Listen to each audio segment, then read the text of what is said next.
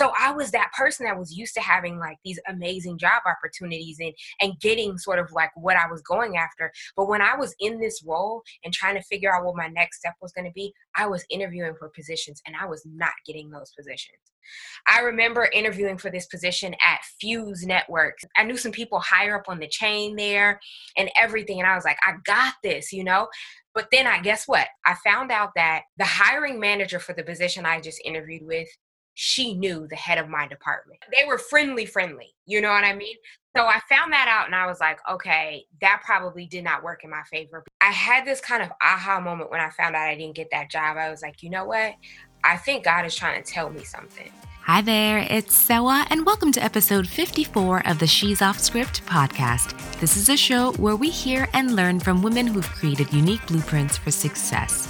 My hope is that you'll hear their stories and translate their gems into a unique path for yourself. In today's episode, we meet Ayana Angel. When I was first thinking about leaving my corporate job, Switch, Pivot, or Quit was one of the first podcasts by a woman of color I came across, fast forward a year, here I am talking to Ayana on my own show. It really feels like such a full circle moment for me. I got a chance to meet her at an event here in Dallas, and I'm so glad she was able to fit this interview into her schedule. Ayana not only hosts a top rated show of her own, but has also launched Maisie Media, which is a podcast network that features shows by women of color in the areas of business, beauty, self help, and health and wellness.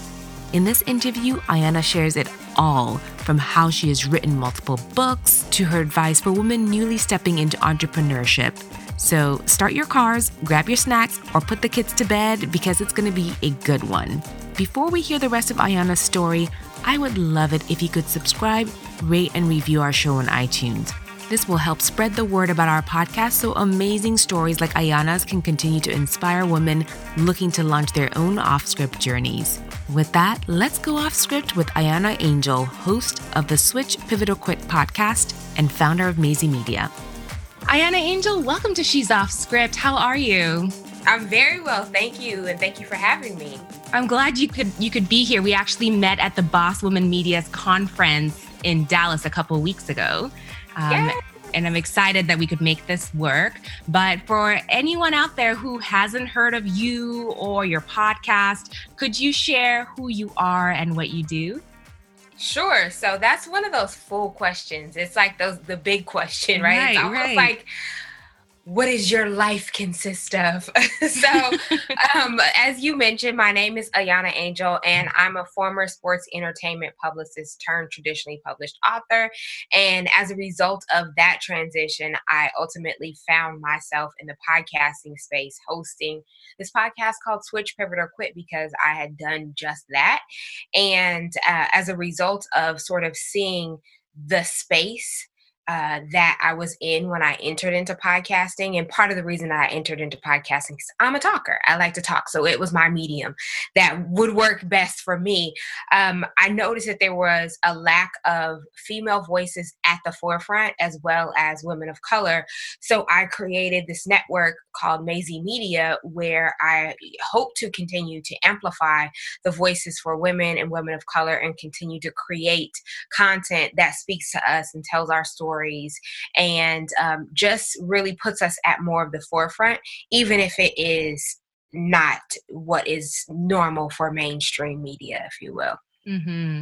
And I know I definitely want to delve into more about Maisie Media later on, but you have had quite a career. So, spanning the PR industry, publishing, now entrepreneurship in the form of podcasting and media again. Mm-hmm. So, outside of all those things that you're working on, I would love to know who is Ayana Angel and what was your life like growing up? Oh, my life growing up.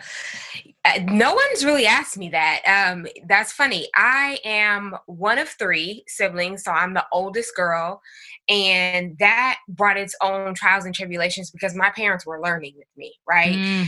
I think my mom was 23 when she had me, and she, her, and my dad were just trying to figure it out. And so, also, um, my dad, who I am closely connected with, like see all the time, talk to all the time, that's actually my stepdad. But I never refer to him as my stepdad because that's the man who raised me. That's the father that I know. Mm-hmm. And so when they decided, when they got married and started having kids and everything, our world kind of like changed drastically. And some of the things that that looked like for me was this responsibility you know, I was helping my mom. At one point, my mom had two babies in diapers. Um, my youngest brothers are back to back. So I knew a lot of responsibility early on. And it wasn't the type of situation where my mom depended on me, but it was this type of situation where you understand that we're family and I'm going to carry my responsibilities to do what I can to contribute, you know, to this family unit. So early on, I knew that uh, I didn't want the responsibility of like having my own child at a young age so that that helped me to navigate sort of like those early those teenage years those early 20 years all of that i knew responsibility but i knew what kind of responsibilities i wanted to have and what kind i didn't want to have right mm-hmm. um, so I ended up going to Cal State Long Beach for college, which was which I'm from Northern California, and so that was Southern California. So it was a little ways away, but not, nothing like you know going out of state. But it still furthered my independence and mm. my uh, ability to depend on myself and my decision making skills. I was able to grow those, and um, within that space, I decided that I wanted to do business and marketing. And a part of that was because my dad basically told me he wasn't paying for me to get some kind of like arts degree. He was like, no, we're not doing that. No, right. in his mind, he's like, what are you going to even do with yeah, that? Don't waste my money. yeah, exactly. He's like, no, we're not doing that. So with those parameters, I kind of knew I had to do something that would feel creative enough for me, but also would check those boxes for my family and my parents in terms of what they thought I'd be qualified to do upon like graduating and getting this degree because like so many other households especially of that time because now i feel like things are a little bit different mm-hmm. the emphasis was really put on get a get a career under your belt, get something that you are qualified to do, and then get out there and do it and do it for as long as you need to do it and make your money and create a comfortable life for yourself. You know, it wasn't mm-hmm. about what are you passionate about? What do you love to do? Like, those were not questions that I felt like my parents talked to me about. So it was more get yourself to a place where you can be financially independent. Mm-hmm. And, uh, and that's exactly what I did. But after going through all of those hurdles and just checking those boxes, I quickly realized about maybe 10 years ish into my PR career, having done PR from LA to New York, I realized that this wasn't going to be the end for me.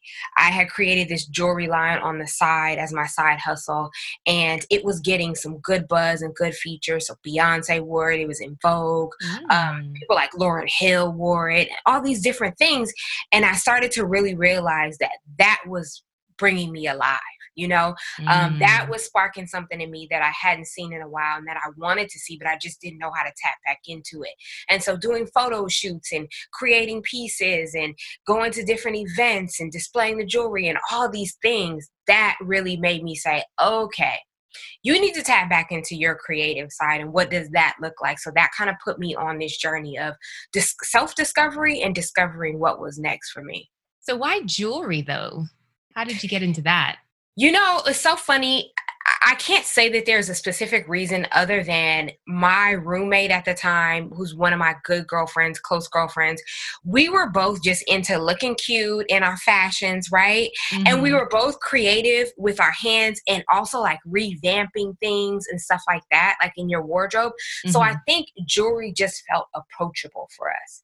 And it was also a moment where um, having big statement pieces was it was have it was starting to have a voice, but people hadn't really tapped into it yet. Mm-hmm. And so we saw an opportunity to kind of do something and work with some things that weren't being worked with yet. I mean, we were working with different types of materials, different types of metals. We were doing things that were just out of the box, and we got a kick out of it.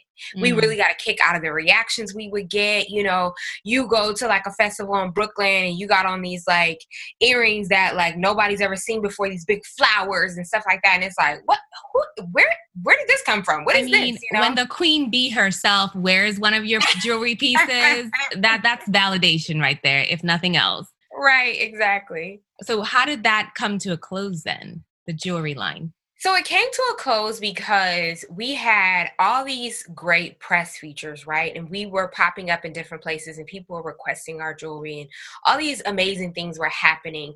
But we did not have the skill set, uh, if you will, or the resources to take this brand to the next level. Mm. And so, if you don't have those and you're lacking those things, eventually, we did it for a number of years.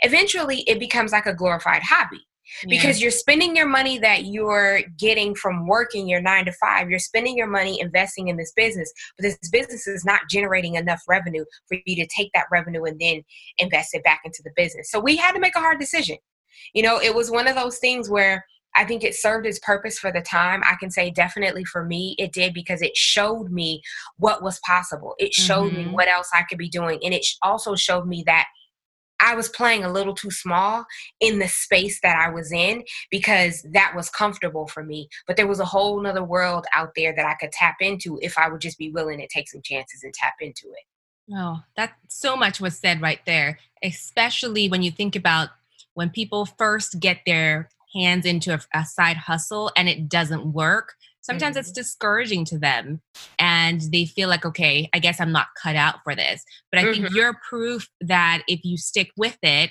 look where you are now you may have to switch pivot or quit right yeah, but yeah. you may get to an even higher point so mm-hmm.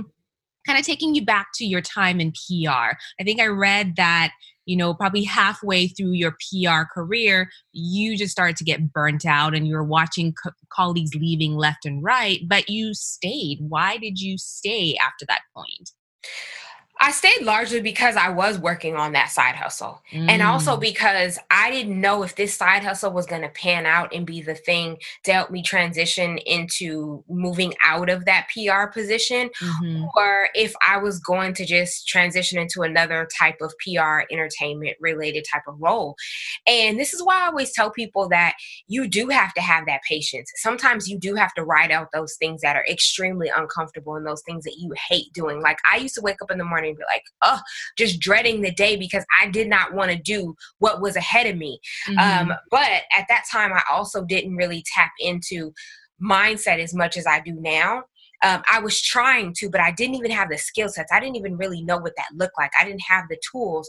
So it just really, all of this like staying put where I was put me in a position to learn a lot about myself and it put me in a position to really start to understand what was going on around me. And um, and channel some things that I think when things are easy for you you're not forced to channel those things because mm-hmm. why why do you need to? You know you, you just don't need to. So um, those hard times and those challenging times although people say like oh it builds character and all of that and that sounds fluffy and phony and like yeah right whatever I don't want to go through that it truly does does give you something mm. that's priceless. It truly does build up something in you that's priceless, that no other circumstance can build up in you. So, the reason that I stayed wasn't just me saying I'm going to stay put. It was because I was trying to do other things, but I was also trying to see what was going to work out. And I was going on job interviews and stuff. And I was the type of person before that position who would typically get the job that I went out for. Like mm-hmm. when I had the offer for this role at the NBA, I also simultaneously had a, a role, offer for a role at a record label. Mm-hmm. So I had to choose between the two. These would both be amazing experience working at a record record label or working at the NBA. It's like, okay, you know, you kind of can't go wrong with either right. one.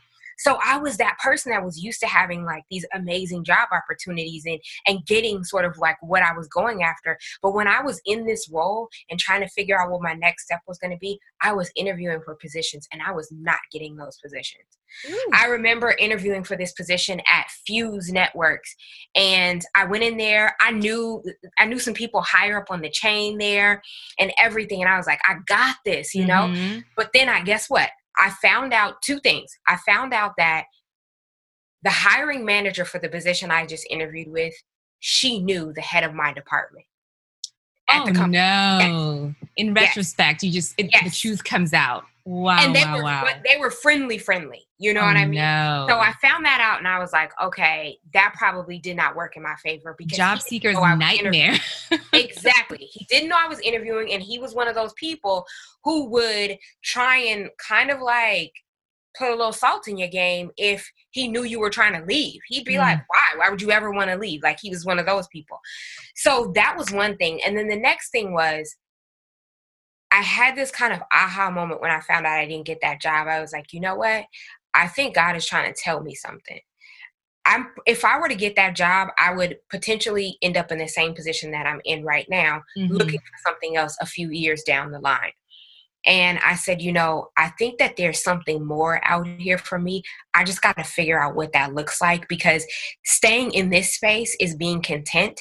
And right. I think I'm I'm growing out of that season of being content. So that's why these positions aren't working out for me because I need to stay the course of trying to figure out truly in my heart what's next and not just jumping from one opportunity to the next because mm-hmm. it's there. Oh, that's such good advice because some people don't take the time to understand why they're unhappy where they currently are. Mm-hmm. And they mm-hmm. jump into the same situation once again. And there you go. You're just in a, a cycle over yeah. and over again. So now, soon after you left the NBA, you landed a book deal. You mm-hmm. wrote a steamy novel called Preseason Love. Would you mind sharing just how you went from working in the NBA to actually landing that published deal? Gosh, so this was me really taking a chance on myself. So I had been working on this this novel, writing it for about nine months before I quit my job. Every morning I was work, waking up an hour before I needed to, so that I could work on this novel uninterrupted, not distracted by oh drinks after work, happy hour after work, you know mm-hmm. all the things, right? So I spent time working on it, and I was very diligent about working on it because I knew that I had a goal, and my goal was to be traditionally published. I was also reading books about getting traditional publishing deals, how the publishing world works, all of that, because I knew nothing about it. This world mm. was foreign to me. So when I finally realized I am at the end of writing this book, I love where it is. Um, I said, okay, now is the time for me to make this move. Now, I made the move and put in my two week notice without having anything even in the works really you know nothing mm. super concrete i just felt like i needed to take this chance on myself and i really really believed in myself like wholeheartedly and i also one of the things that i also did was while I was working on writing this book, I was also taking writing classes, and I took this workshop, this boot camp, this writing boot camp um, in Maryland. I rode the bus from New York to Maryland, to rented a car, drove from my friend's house to this workshop to take this workshop that I didn't know what it was going to net me, right? Mm-hmm. But I felt like this is a this is a notable author, I should take this workshop. I did at that workshop, I met a publishing director who I said, I'm not ready yet, but in a few weeks, maybe even a couple months i will be ready. My my manuscript is being edited right now and i'm going to bring it to you. And she said amazing. And so when that when that manuscript was actually ready i brought it to her. Mm-hmm. now one of the things that i should also mention in between was i was soliciting my story and my book to literary agents. I was sending out query letters. And one a lot of agents requested what they'll do is request either partial or your full manuscript. Mm-hmm. A lot of agents requested the partial. And one agent got back to me while I remember I was sitting at it was during the NBA finals. I was in Miami sitting in a hotel, our hotel like conference room office thing. And I got this email from this agent that said, I love the book, but I can't sell it as it is right now. Mm. And I hmm. was crushed. So basically, what he was telling me was it wasn't ready because it needed to be edited. I didn't know or I didn't think that I needed to get it edited and send mm-hmm. him that before actually sending him anything. And it works similar to the music industry now. Record labels want to sign you if you already popping right? Mm-hmm. They want you to have a fan base already. Right. So it was similar. They wanted me to have everything pretty much sealed and packaged and then bring mm-hmm. it to mm-hmm. him and then he would, you know, shop it to these different editors or publishers, publish, publishing houses. And so that crushed me, but that let me know what my next step needed to be. So my next step was to get someone to edit my book. So by the time I went to this writing workshop and boot camp, I already had somebody editing my book, a mm. professional mm. editor, and it cost me a lot of money. It was a huge investment for me, but I was like, this is what I need to do. So then when I got on the other side of both of those things and that book was edited, I said, okay, now I'm going to really shop it around aggressively. Mm-hmm. And so mm-hmm. in four months, it this it was four months between the time where I left my job to the time where I got this publishing deal. And I was really naive about what I had even done.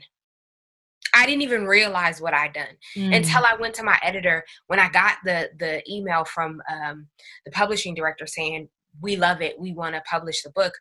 I went to my editor and I was like, and she was a vet editor in the game, and I was like, her name is Rakia. I was like, Rakia, like, is this good? And she's like, Ayana, are you kidding me?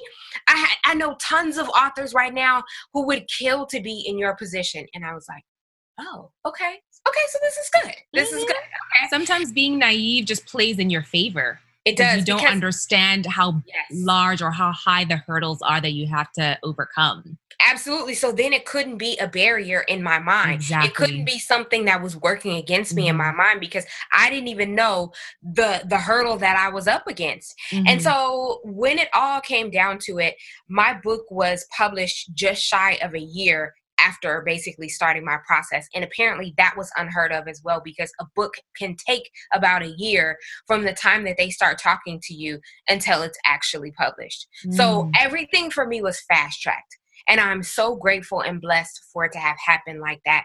So that's sort of how I went from working in this nine to five to really knowing what I wanted to do when I left. And and believe me, I am always the person that side eyes like certain things that sound too good to be true or mm-hmm. whatever. Somebody like, I manifested this, and I'm like, did you really? You know, I'm like a complete side eyer. But mm-hmm.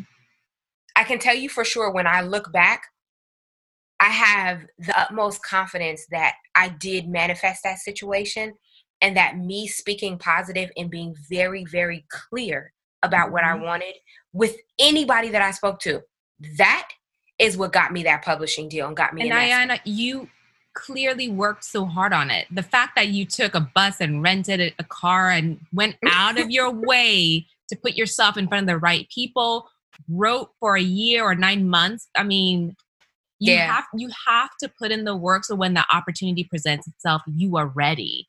Absolutely. Had you not done all that stuff, I mean, manifest it. I mean, you can manifest as much as you want. You probably wouldn't mm-hmm. have done the same outcome. Mm-hmm. Um, true. Very true. But also, then in writing this book, mm-hmm. I know you kind of have to glean from personal experiences when you're writing, you know, work right. of fiction. But I kind of have to, kind of have to ask how close to reality the scenario of the weekend trip in the arms of the millionaire star athlete is, because you did work for the NBA. well, I like to say that all fiction come from comes from a place of reality. Of course, of course. You know, how closely um, tied to reality is it? Um you know, I don't, I don't, it was all my imagination. Ayana, you're giving me the I don't kiss and tell look. you know, and that's, that was, I think, the beauty of that book was because I had come from this industry, mm-hmm. and I will freely say I was the only Black woman on my team doing PR. Not that there weren't other Black women it, let's say that worked for a team, an NBA team, or um, like TNT or di- different broadcasters or things like that. But as an NBA publicist within my team, I was the only black woman. And so I definitely experienced some things and saw some things and all of that stuff. And I do feel like it gets tricky when you're the only black woman because the sport is made up of what? Let's just say 99.9% black men. Mm-hmm. you know and so i feel like there's also this set of eyes that you have on you because you are who you are. No matter what you do no matter how you present it's Absolutely. like oh, you know? And so i was very very aware of that. And i also was aware of that in writing this book and in presenting this book to the world because i knew that I could speak to this industry, if you will, and tell this story from a lens that nobody else could. Mm-hmm. And, and, that was that was my appealing. that was my niche. Absolutely. So now I do understand why they picked it up so quickly because I I personally I read a lot and I personally haven't read many books from that perspective. Mm-hmm. Um, so you've since written other books, and mm-hmm. I'm also curious now. You already had the existing Simon and Schuster relationship. Why did you choose to self-publish your subsequent books as opposed to going back and trying to get it traditionally published? That was mainly because when I first went out and said, okay, I'm going to get this book published or I'm going to do this, right? I'm going to write this book. Everybody was saying to me, oh, well, you know, you know, self-publishing is a thing. Even agents, I even met and became friendly with agents who said the same thing to me. Mm. But I was really, really set on establishing myself as an author by being a traditionally published author right?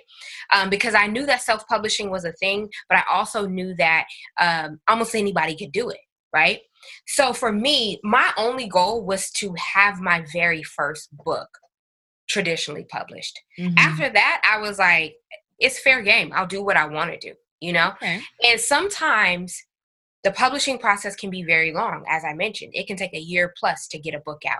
So if you're somebody who has something an idea or a project that you're sitting on and you don't want it sit on it forever and you don't want it to take too long self-publishing allows you to put it in your own hands and crank it out as fast as you see fit right? So for me with the subsequent books i didn't really even consider traditional publishing because i knew how much work i put in mm-hmm. to move units for preseason love. And I said, you know, if I'm going to go the traditional route, it's going to be much later if I try that again. It'll be mm-hmm. much later because I know that I had to do a lot of the legwork on my own to promote that book anyway, Preseason Love. Mm-hmm. So I just figured, why even bother? at the time you know if if you're if you're looking let's say someone who's listening is looking to get their book traditionally published, whether it be fiction or nonfiction, I can tell you for sure you are only going to get the kind of support that you see celebrities get if you're a celebrity. Mm or if you're a celebrity author, someone like a Jen Sincero or something like that who has made countless New York Times best-selling author types of situations possible for themselves and things like that, mm-hmm. and people are clamoring to talk to you or to read your work or whatever, then you will get the full 100% complete support of any publishing house and they will bend over backwards for you. But if you're the average author, you have to earn your keep. You have to you have to work your way up to that kind of rank. Mm-hmm. And what that what that really means is you have to do a lot of the legwork yourself. And so knowing that, I said I'm just going to self-publish. I was also curious about that. When you think about your the distribution or the reach of your novel or even the revenue generated from your from your novel as in what ended up in your pocket, mm-hmm. what how does it compare to self-publishing?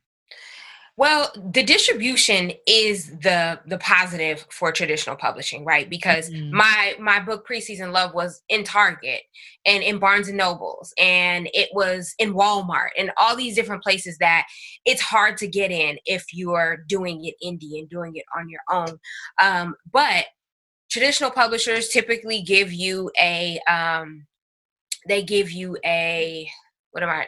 What's the word I'm trying to think of? Not a signing bonus. I, An advance. Advance, mm, exactly. There you, there you go. They give you an advance. You have to sell through your advance before you make money.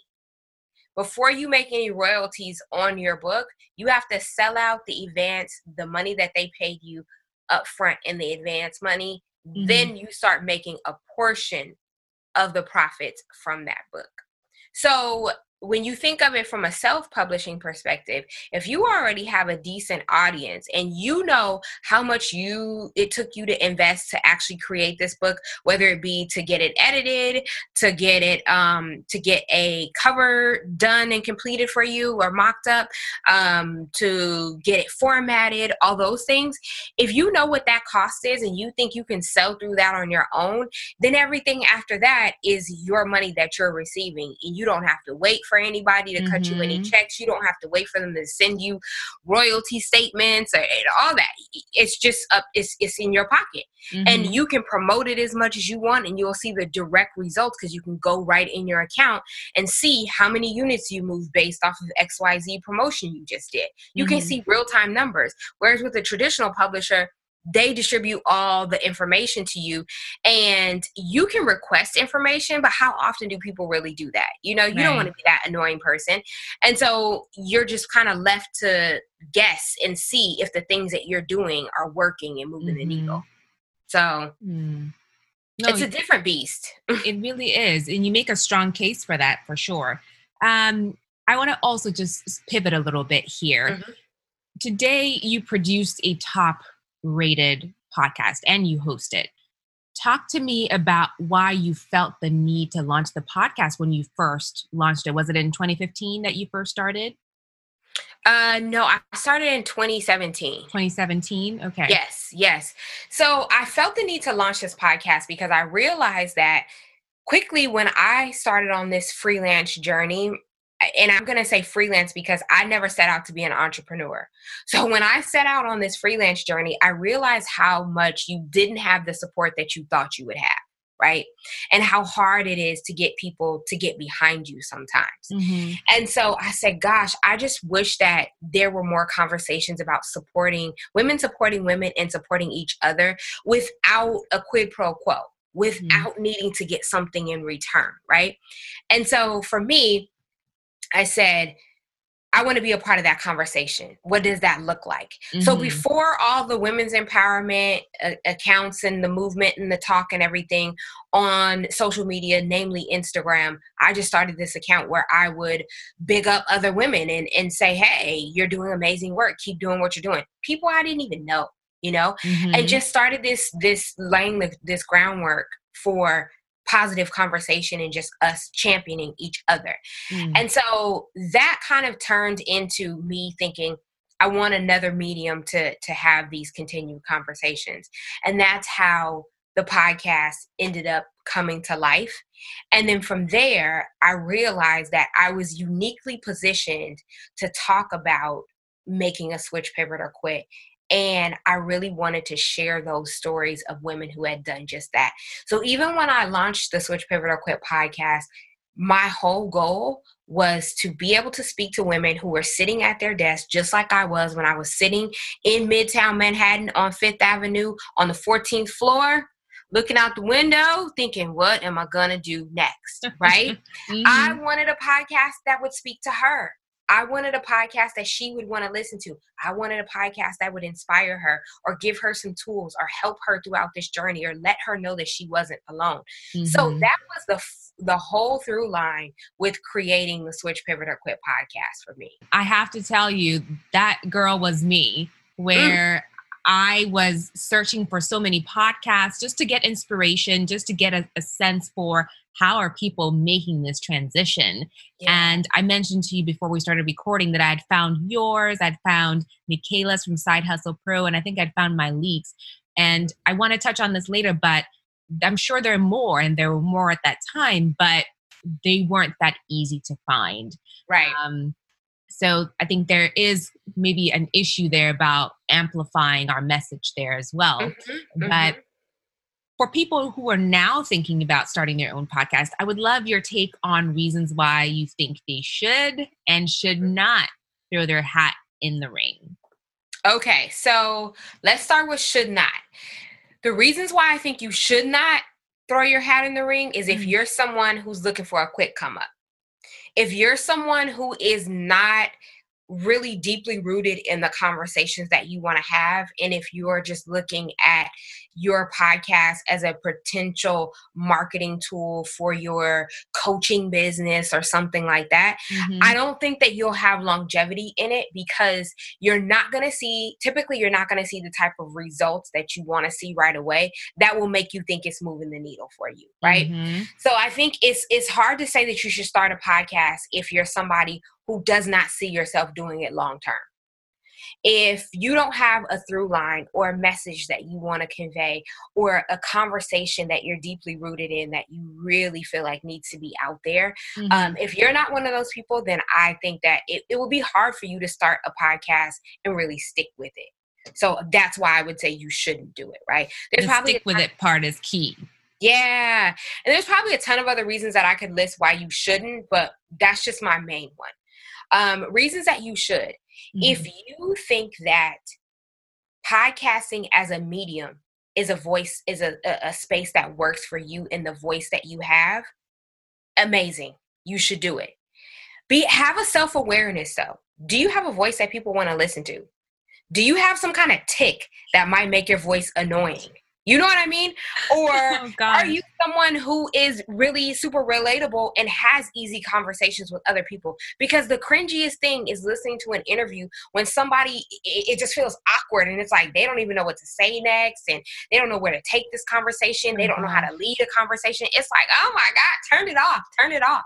You know, so um, I feel like if you're somebody who knows that talking to other people, engaging with them, and really connecting with them mm-hmm. is a mm-hmm. strength of yours, you should absolutely do it. I'm the type of person, most of my friends, if we haven't talked in a while, we will easily be on the phone for two hours. That's how we do. Yep. You know? Mm-hmm. So I'm a talker. It's just in my nature. If you're a talker and it's in your nature, you should probably think about podcasting. But there's a caveat there you should also not podcast just because you want to hear yourself talk. oh, that's a you good know? one. It's not about you. It's about the people on the other side of the phone or the headphones, yes. right? Yeah. If, if you're going to do interview style, you don't want to bring people on and then constantly keep talking about your own story or relating everything back to you. Nobody cares. Ooh, Nobody cares. So if you're going to be narcissistic about it, don't even do it. Don't mm-hmm. even do it. Um, but if you're someone who has also a um, a storyline or a subject matter or something that you're really passionate about and you feel like it's underrepresented or you feel like you could do the conversation justice by bringing in these eh, stories or these additional voices on the topic or what have you do it absolutely mm-hmm. if you're someone who can be passionate about connecting with other people and bringing them to the forefront do it.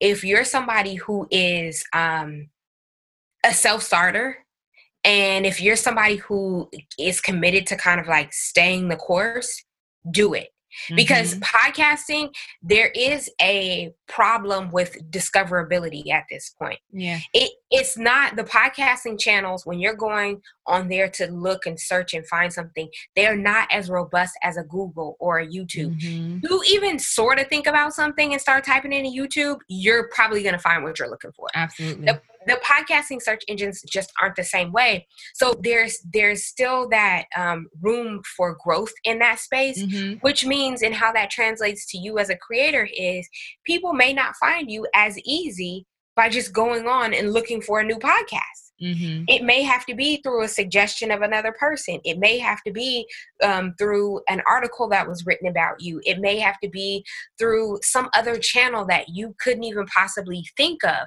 which means that it might take you more time to grow. And mm-hmm. if you're mm-hmm. also looking to get into podcasting to make money, I would say that that's probably not the best medium for you to try either mm-hmm. because it's still growing. It's still like the wild, wild west. There's a lot to be learned and uncovered and there is no billboard charts of podcasting, right?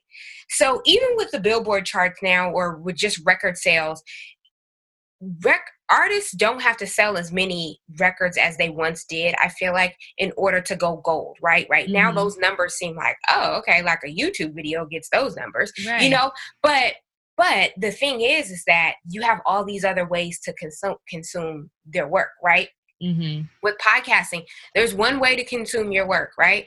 Eh, meaning it's just this digital way and that's it, right? And there's just specific platforms where people listen. Most people listen through Apple, iTunes.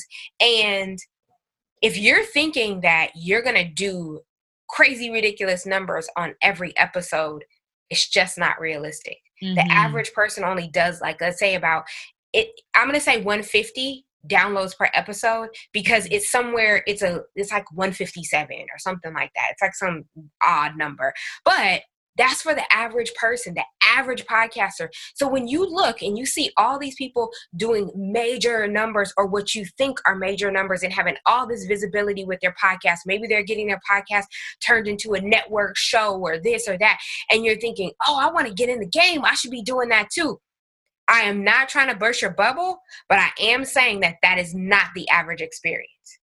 So be mindful of that. If you're mm-hmm. going into it thinking that that is going to be your experience and that's why you're doing it, check yourself. Check mm-hmm. yourself before you get your feelings hurt. no, I appreciate that. That in itself can be like its own podcast why you should and should not jump on this bandwagon. Because yeah. the biggest one that always rings true for me is if you're not there for the long haul, you probably shouldn't do it because it does take time to i mean it's easy to start. It's just mm-hmm. can you be consistent? Can you continue to refine? Can you continue to grow? Um, that's the key. Yeah but, absolutely. so you've also mentioned you all, you mentioned something about the average podcast receives 157 or so downloads per episode and i've also heard of podcasters who say okay it's not a priority for me to be top 10 on the Apple or iTunes charts. And as someone who, for you, who's building a podcast network, what key performance indicators or metrics are you looking at when you bring in new podcasts if it isn't necessarily their downloads? You know, that's something that I can't exactly break down at this point because it's more of a feeling. Mm. It's more of do I feel like someone has the potential that I would want to see for growth? Um, so it, you're right. It's not exactly about the numbers, but it's about the feeling. It's about the content. What mm-hmm. kind of mm-hmm. content are they putting out there? How passionate do I think they are about this content? Do they already have people listening and connecting with this content? And so, you know, right now for me, yes, we are in a growth stage with Maisie Media, but we're also not in a heavy acquisition stage, like stage where we're trying to get all of these podcasts that are out there um, that we want to have on the network just to say we have tons of podcasts by women mm-hmm. of color on our network. Like, no, that's not the name of the game. So for me, it, it really does vary. And because I'm not looking proactively like that, something has to speak to me. Mm. Something has to jump out to me to say, I like this. This this could work. Or I see where this is going or I see where it could go. Okay. I mean that's fair enough. That's fair enough. If you're going to be working with them day in day out, you have to feel like there's a rapport there and you have to see the potential in yourself. Because mm-hmm. sometimes the numbers lie. Yeah. numbers can be bought. so yeah, it's yeah. better to be sure and have that gut feeling. Um, mm-hmm. But you also talked about bringing people under your network. Could you talk about the trend in general that we're seeing where podcasts are moving under more established publishers like Spotify, The Ringer, and Luminary that just came out as well? Um, mm-hmm. Should us little guys still try to do it solo, or should we be starting today? And if we're starting today, should we start thinking about joining one of those networks? I think the little guys still should do it solo. Mm. I think there's there should be nothing that says to you, I don't want to do this or I don't want to start this because I'm not with a major podcasting network. I think a lot of the podcasting networks exist because of opportunity, because of business opportunity, really, mm-hmm. right? This is if people see money in something, they're going to create a lane for themselves. And I think that's a lot of what's happening, but also because people are trying to get together um, groups of people that work and, and I'm going to speak for Maisie Media from the discoverability aspect. So if you like Switch Pivot or Quit, chances are you are a woman of color who might like something else that is on the Maisie Media Podcast Network. Mm-hmm. And so then if you're able to go over there to maisiemedia.com, you can quickly discover some other things that you may be interested in listening to versus having to ask a friend, what have you been listening to? Oh, what have you been listening to? Can mm-hmm. somebody recommend? And that was one of the reasons why I created Maisie because so many people were tagging me because they wanted to discover more women led podcasts. And so you have all of these people who are now starting networks that cater to um, politics or to niches, right? Mm-hmm. You know, mm-hmm. because because of that community feeling and being able to offer something in a community versus a silo, right? There's there's strength in that.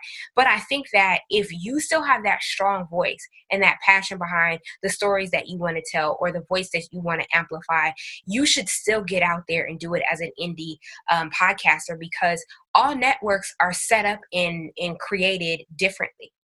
So you may think, oh gosh, I really want to be under a network, but you may have two or three different conversations where two or three different networks offer completely different things. And then you have to decide, what's the value in this for me? Mm-hmm. What am I mm-hmm. actually looking for? So I think it there is something to be said about starting on your own and really kind of getting your footing in the space knowing where you show up, how you want to show up, who you want to be associated with, what you want to do versus what you don't want to do before you try and put yourself under a larger umbrella and then you automatically have to play by their rules. Mm-hmm. So you said something that kind of piqued my interest. What's in it for you? Could you speak to that? What's the revenue model like for these podcast networks versus what the actual financial value and reach value the podcasters get from the networks? Is it all so, about ads or what is it? Most podcasts make their num- their money off of re- uh, revenue from advertisers, right? That's that's the the most plain way that you're going to make money. But um, you also have to be mindful that in order for a advertiser to want to advertise on your podcast you have to do some kind of numbers. And it goes off of cpm mm-hmm. cpm is cost per thousand. So if you're not doing thousands in downloads anyway you're probably not even going to have a conversation with a network Mm-hmm. You're just because they don't see the value in bringing you on. They have to groom you too much to get you to a point to where you're going to do the kind of downloads that will generate revenue.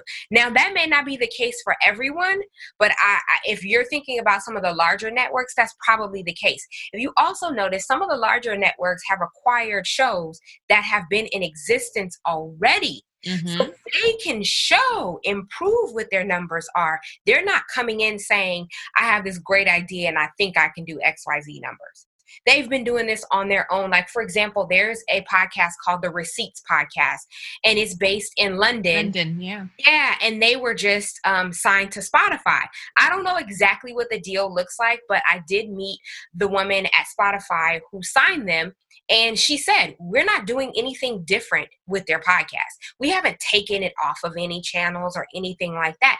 They were already doing a great job at what they were doing that mm. tells you right there it it's not a bad idea for you to get out there and start doing your own thing and start really cultivating that audience and seeing what you bring to the table so that way if you go and have a conversation with a network you have much more leverage now typically just like any other business there's certain things that are set in stone like the percentage there is going to be a percentage split with the revenue share for your podcast. Mm-hmm. Partially because they're bringing you the advertisers they have the relationships that will bring the money through the door that you probably wouldn't have otherwise. Because going out there on your own and trying to sell advertising for your podcast is a challenging thing. Mm-hmm. Unless you are going to smaller mom and pop types of brands. If you're trying to go to the Aways of the world, the Bombas of the world, the, you know, um, just all these bigger brands that are known for advertising on podcasts, mm-hmm it's hard to do that as a as a solo person. You probably you really got to know somebody, you know, or you got to know an ad agency or something that has that account. Mm-hmm. So the benefit for you going under a network is they have those relationships and it's very much so turnkey, right? Mm-hmm. We can have conversations that you can't have or you won't have. Right. Um, but then that means there is a split there is a revenue split, right? And so you have to decide when you're going to have conversations with a um, podcast network, what are you looking for? What are your expectations? What do you want to get from this? What kind of support are you looking to have? There's a lot of um, podcasters that are looking just to be a part of a community. That works for them Mm-hmm. It's not even about the money. It's just being a part of a community. Um, I know for the women on Mazie Media, there's a whole robust behind the scenes process that we take them through and conversations that are had and support that we provide so that you don't feel like you're indie although you're a part of a network because i know of a lot of people who are a part of a podcast network but they still feel indie it goes mm. back to the same thing I just talked about with book publishing. It's very easy to get that big deal or that big break that you think you want, but then still get on the other side of it and feel just as isolated and as alone. Mm-hmm. And and do it yourself. Like you're all you're just doing everything on your own. So you have to really know what your expectations are. And if you have questions, you ask those questions up front so that you can know what you're walking into and signing up for. Right. Go in with your eyes wide open, it sounds like. But that's so yes. that's such great insight. Such great insight. Um, but about Mazie, I've heard you talk about there being strength in numbers. Um, just like you mentioned earlier. Could you share other ways that you think you're going to be able to leverage um, kind of the cohesive strength of all the podcasts you have on your network? Other, when you say other ways, what do you mean? So, as you talked about the discoverability, for example, the fact that if um, a listener likes one person on your network, their chances are they're going to like another podcast. Um, so, when it comes to growth and exposure, for example, what other benefits would there be for a podcast that joins your network? So some of that is just like um I'm just going to be honest with you. Some of that is like private private conversations that I would have with podcasters because that's for them to know. You know what mm-hmm. I mean? Like mm-hmm. it's for me to to share with them what that would look like. And part of the reason if I'm being fully transparent that I don't want to say that is because I am not in a position right now where I want throngs of people trying to be on Mazie Media. You know what I mean? Mm. Because because I do understand the value that we have in that the podcasting is really bubbling right now. There's a lot of people that want to get into the space. I get emails routinely about people who want to pitch their shows. I don't accept unsolicited pitches because it, it because I don't want you to think I heard your idea and now I took your idea. Whereas mm. I may have already had that idea, you just didn't know it because you don't, you're not a part of the business, you know. So, so the reason why I don't want to say I, am not, I don't want this to be a sales pitch for people to want to be on Mazie Media because I'm not looking to have people on Mazie Media, mm-hmm. but I am looking to create a strong community that has the attention of the people that we are looking to service, which is women of color. Mm-hmm. So if you're if you're what I would be thinking if I were a podcaster who were looking to be on a network, right? I would be thinking in terms of value. How are you going to support me? What does the community look like? What does the community interaction look like? Mm. From the team members, how often will and how often will I have communication with you and how much access will I have to you? Will I be able to ask you questions that boggle my mind? Will I be able to get clarity on certain things? Mm-hmm. Will I be able to cross promote? with other podcasters on the network? Um, will I be able to pitch ideas that I have for doing something bigger and outside of the box? Will you give me PR support? These are some of the things that I would be thinking mm-hmm. if I were a podcaster looking to get on a network. So you can read what you want into that. You know what I mean? no, that's plenty to read into. And so I love one thing that I heard when we were at the Boss Woman Media event, where you said that a lot of people are always seeking uh, funding for their their new ventures, and you want to bootstrap Mazie Media. So, from a growth perspective, given that you're not going to get that immense cash injection, what is your vision for Mazie Media? My vision is, like you said, bootstrap because bootstrap allows me to maintain the integrity of Mazie Media. When you, and not to say that other businesses who get a cash injection or get fundraising don't have integrity, but what they do have is a lot of people weighing in on what they do and how they do it now mm-hmm. you know and and I, I hesitate to use the word control because it's not so much about control it's about vision how can you maintain your vision, right? Mm-hmm. And so mm-hmm. the vision for Mazie Media is for it to grow organically because I want to create a strong foundation of content that can serve women of color on all different fronts within their life, right? So Maisie Media, the part of the reason that I came up with the name is because life is like a maze, right? Mm-hmm. Sometimes you take some left, sometimes you take some rights. You don't quite know which left or right is the right one, but you know ultimately you want to get to that pot of gold. You want to get to that winning point at the center or that end point at the middle, but you mm-hmm. don't know mm-hmm. what that journey is going to look like getting there. And because we all have that journey, and I know firsthand what that journey looks like, making all the switch pivots and quits, right? I want to create a space that entertains women along that journey, mm. right? And for me, that that because we know that the journey is long, that means the growth and you growing with us as Maisie Media, that's going to be long too. I want to be around for a long time. And I wanted to not only entertain you in the digital on demand audio space, but eventually I wanted to entertain you visually too. I wanted to entertain you through books. I wanted to I wanted to be mm. A different mediums, but we have to crawl before we walk, right? We got to take our steps and find our foundation in one space and then eventually get to the other spaces. But I will say, you know, sometimes people make things a lot more complicated than it needs to be. My vision is just to entertain women along their journey. That's mm-hmm. it. That's it. And what does that look like? It's going to continue to evolve and grow, especially as we continue to discover different ways to put our voices out there and to connect with each other in things that we are finding of interest to ourselves, you know? So mm-hmm. I think that for me, it's just as simple as that. Like, I don't have some big grand vision that I'm like, oh my God, this is so innovative. You need to hear this.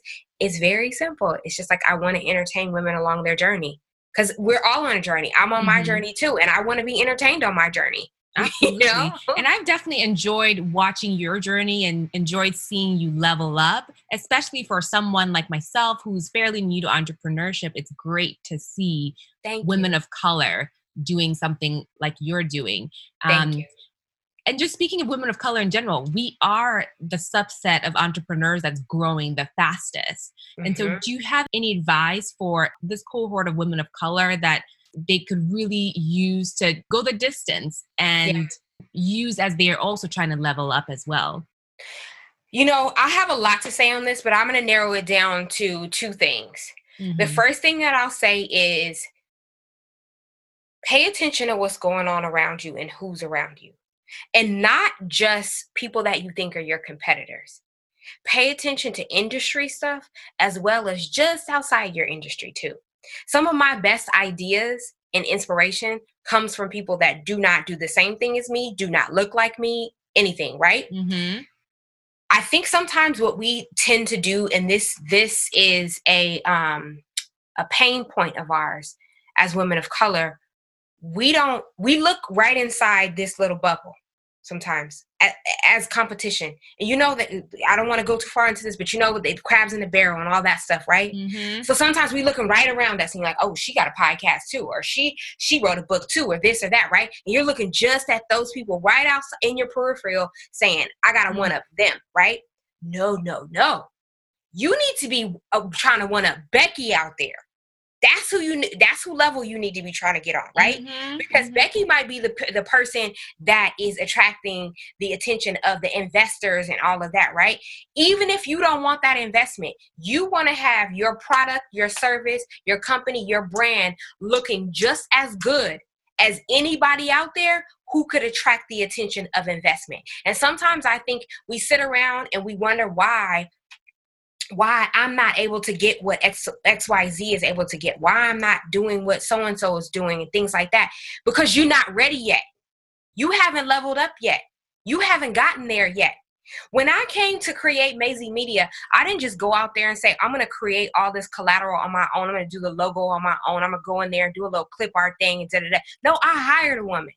I hired a woman because I wanted to look I wanted it to look like something that I couldn't do. Right. right. I didn't have the vision for, right? Mm-hmm. So sometimes what people what people in our space what they do and I, I want I want you guys to know that I'm saying this out of love because I want everybody to be better and look better and come out strong. Come out the gate strong, right?